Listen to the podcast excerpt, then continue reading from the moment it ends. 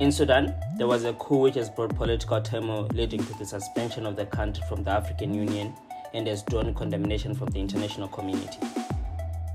In Belarus, a targeted campaign operated by President Lukashenko created an inflow of migrants from the Middle East who reached the country with the hope of an easy passage to Europe.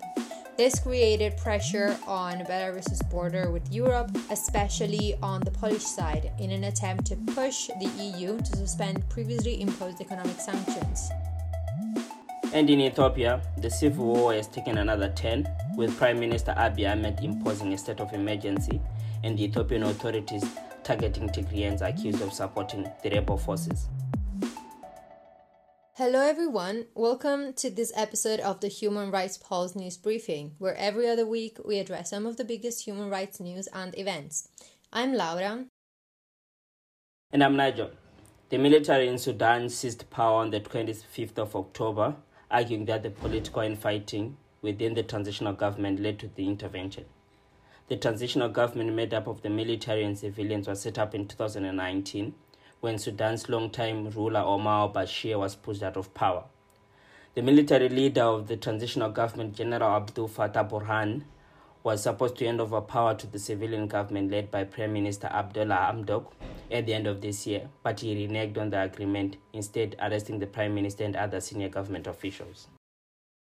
Internet and communications have been shut down until just a few days ago, in many cases, creating a lack of information useful to assess the situation on the ground. After a month of house arrest, Prime Minister Hamdok has been released and appeared on TV to address the nation, communicating the signature of an agreement with the military forces that will see him reinstated in his position as part of the plan for a democratic transition that had actually been in place since 2019. According to Vox and Egyptian media outlet Ahram Online, the agreement features 14 points, which include the formation of a non-partisan technocratic transition cabinet, the liberation of all ministers and politicians arrested since October the 25th, and a transparent investigation into the deaths caused by the military since the coup. The content of this agreement remains unknown, making it impossible to anticipate what role the military will reserve for itself in this transition. Yeah, the situation in Sudan also highlights a worrying trend in African countries where telecommunication companies defy court orders to restore internet connection, hereby impacting people's freedom of expression. Meanwhile, thousands demonstrated in the streets of capital Khartoum to protest the coup, but on the 17th of November, security forces opened fire on some of them, killing 15 people, bringing the total of dead people to 39 since the 25th October coup. The reason cited by civil society group for the general's change of heart is the International Criminal Court investigation of Sudan's former president Omar al-Bashir for crimes against humanity and war crimes, of which top military officers are also implicated, including General Burhan. Additionally, the military is accused of killing protesters in 2019 in a series of demonstrations which sought to push Bashir out. General Burhan is also implicated in these atrocities, and therefore the understanding is that once power is handed over to a civilian government, the general might be prosecuted for these crimes as well. Soon after the coup, the international arena turned its attention to the African country, with states and organizations releasing statements in which they expressed their alarm and condemnation for the authoritarian turn taken by al Burhan. Among these, the Arab League, the African Union, the US, the EU, and the UN Secretary General Antonio Guterres. Many challenges seem to still be ahead of Sudan's transition into democracy.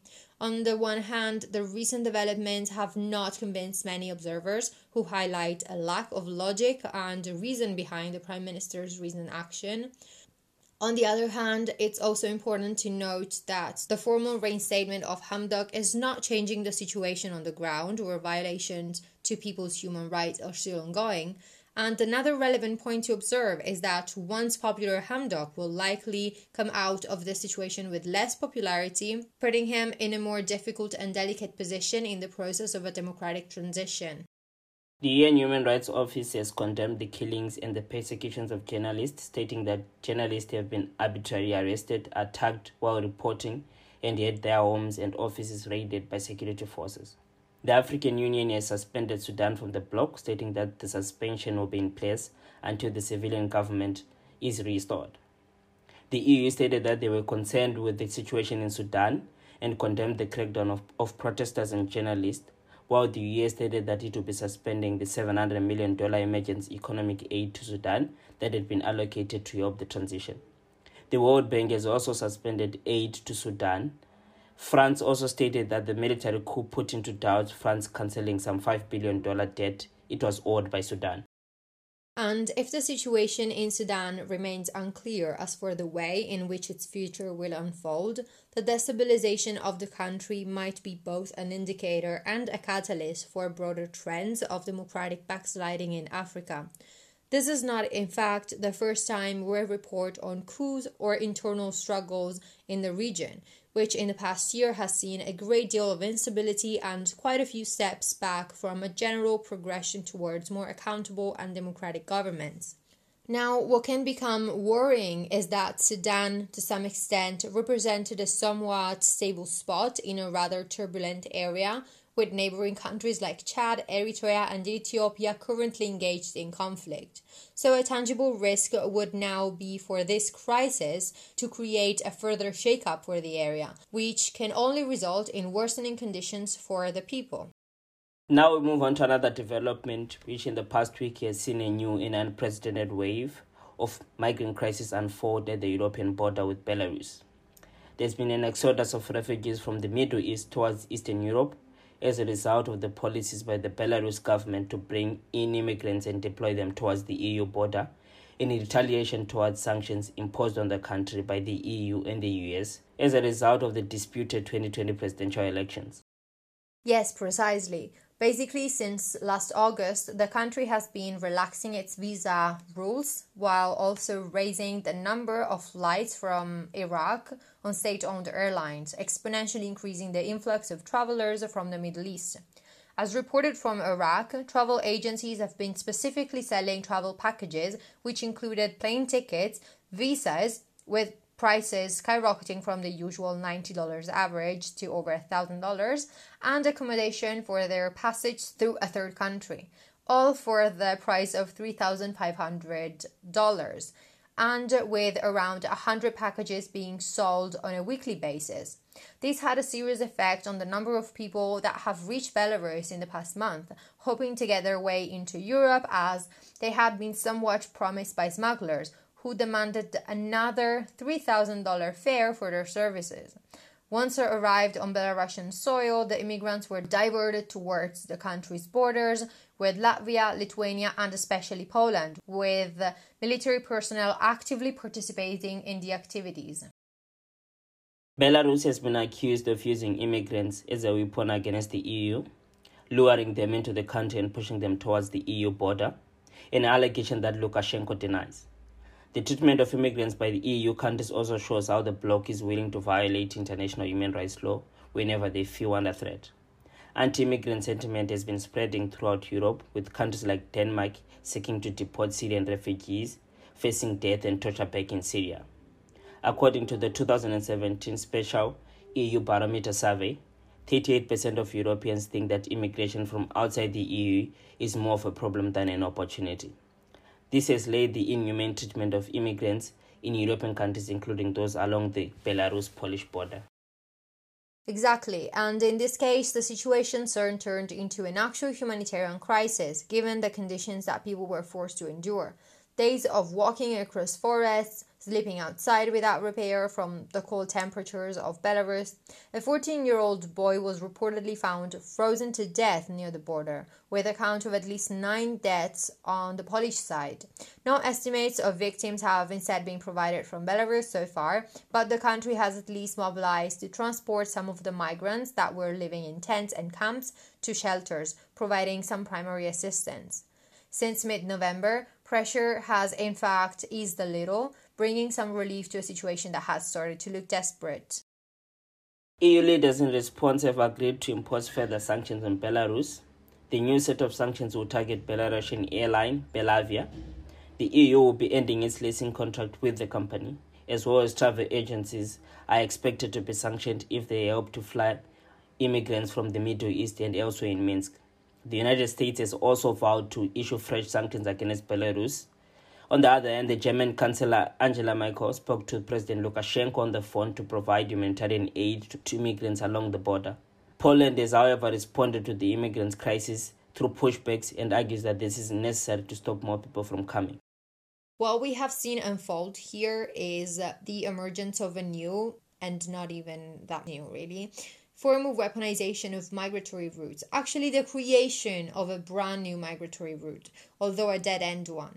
And if we want to analyze this from a different angle, so leaving geopolitics aside for a moment, this is a weaponization of people's despair and necessity to hope for a better life, to retaliate on Europe's stance against Belarus' latest elections, as you said, which were never accepted as legitimate, and for imposing sanctions after repeated provocations from Lukashenko, you will remember the case of a dissident journalist earlier this year who was arrested on a plane during a flight between two EU capitals, which was diverted from its route and forced to land in Minsk.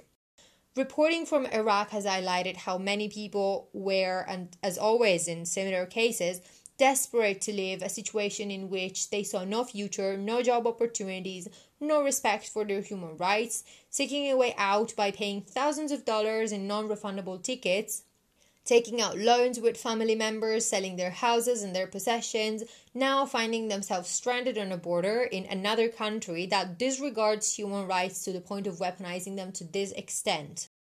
On the 18th of November, the Iraqi government sent a flight to return 341 Iraqi immigrants on a voluntary basis and continues to appeal to Iraqi citizens to come back home. The Council of Europe Human Rights Commissioner demanded an end to Poland's controversial returns of migrants to Belarus. Pushback of immigrants are illegal under international law as they violate the principle of non refoulement. However, proponents of pushbacks regularly argue that it is not illegal provided that the migrants are pushed towards a safe third country. The tricky situation arises where the third country returns asylum seekers back to their home country where they could face danger, as in this case with immigrants along the Polish Belarus border.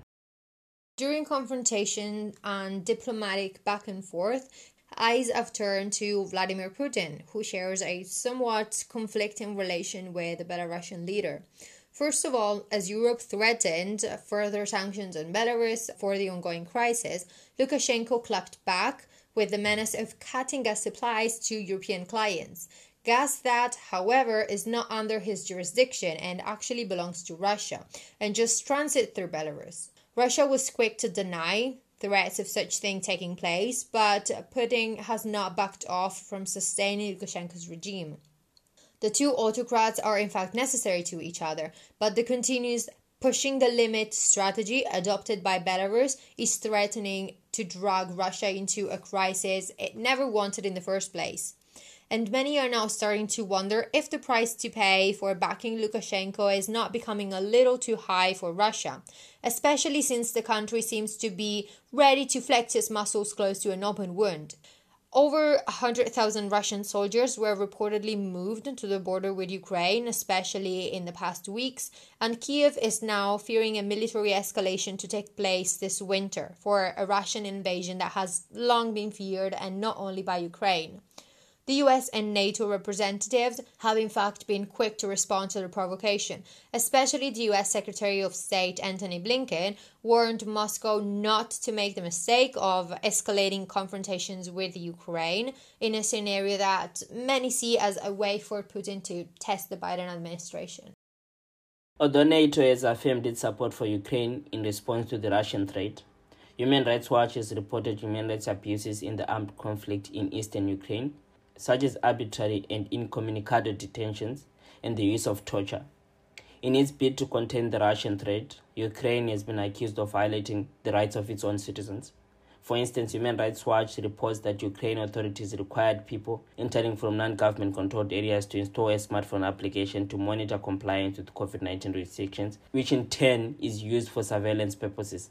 It is this disregard for human rights in response to support the threats that has led to the inhumane treatment of immigrants along the Polish Belarus border.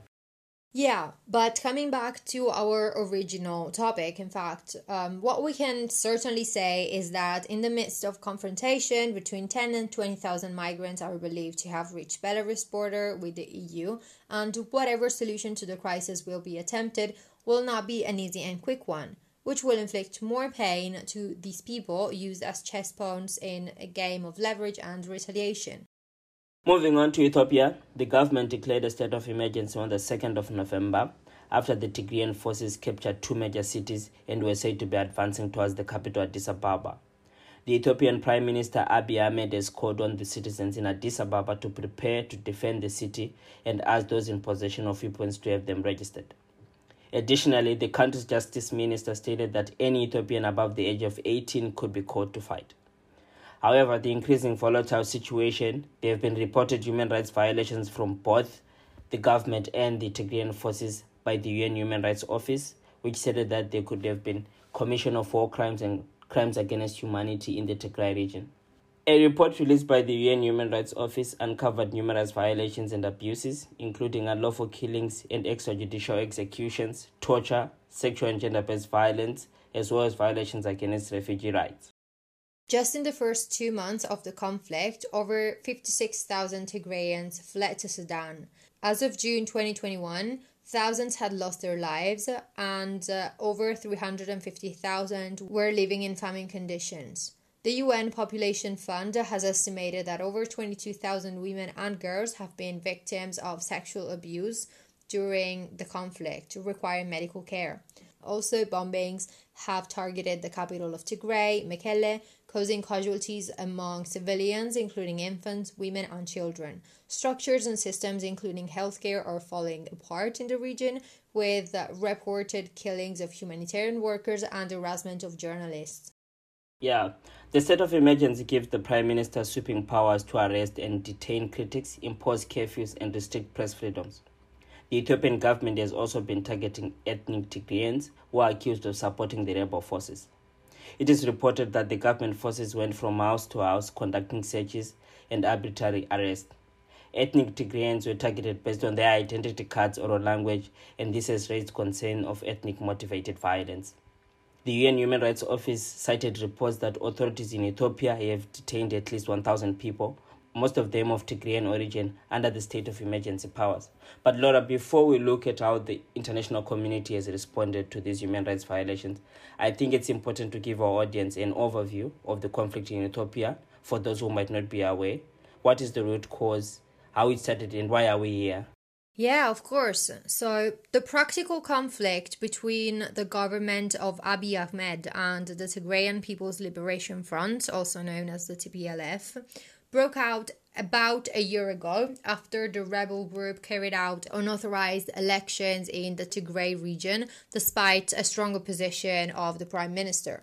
But if that was the catalyst of major confrontation, tensions between the two sides had been boiling over for quite some time. The TPLF had been ruling over the country for about three decades, with uh, now Prime Minister Ahmed being a member of their government, actually.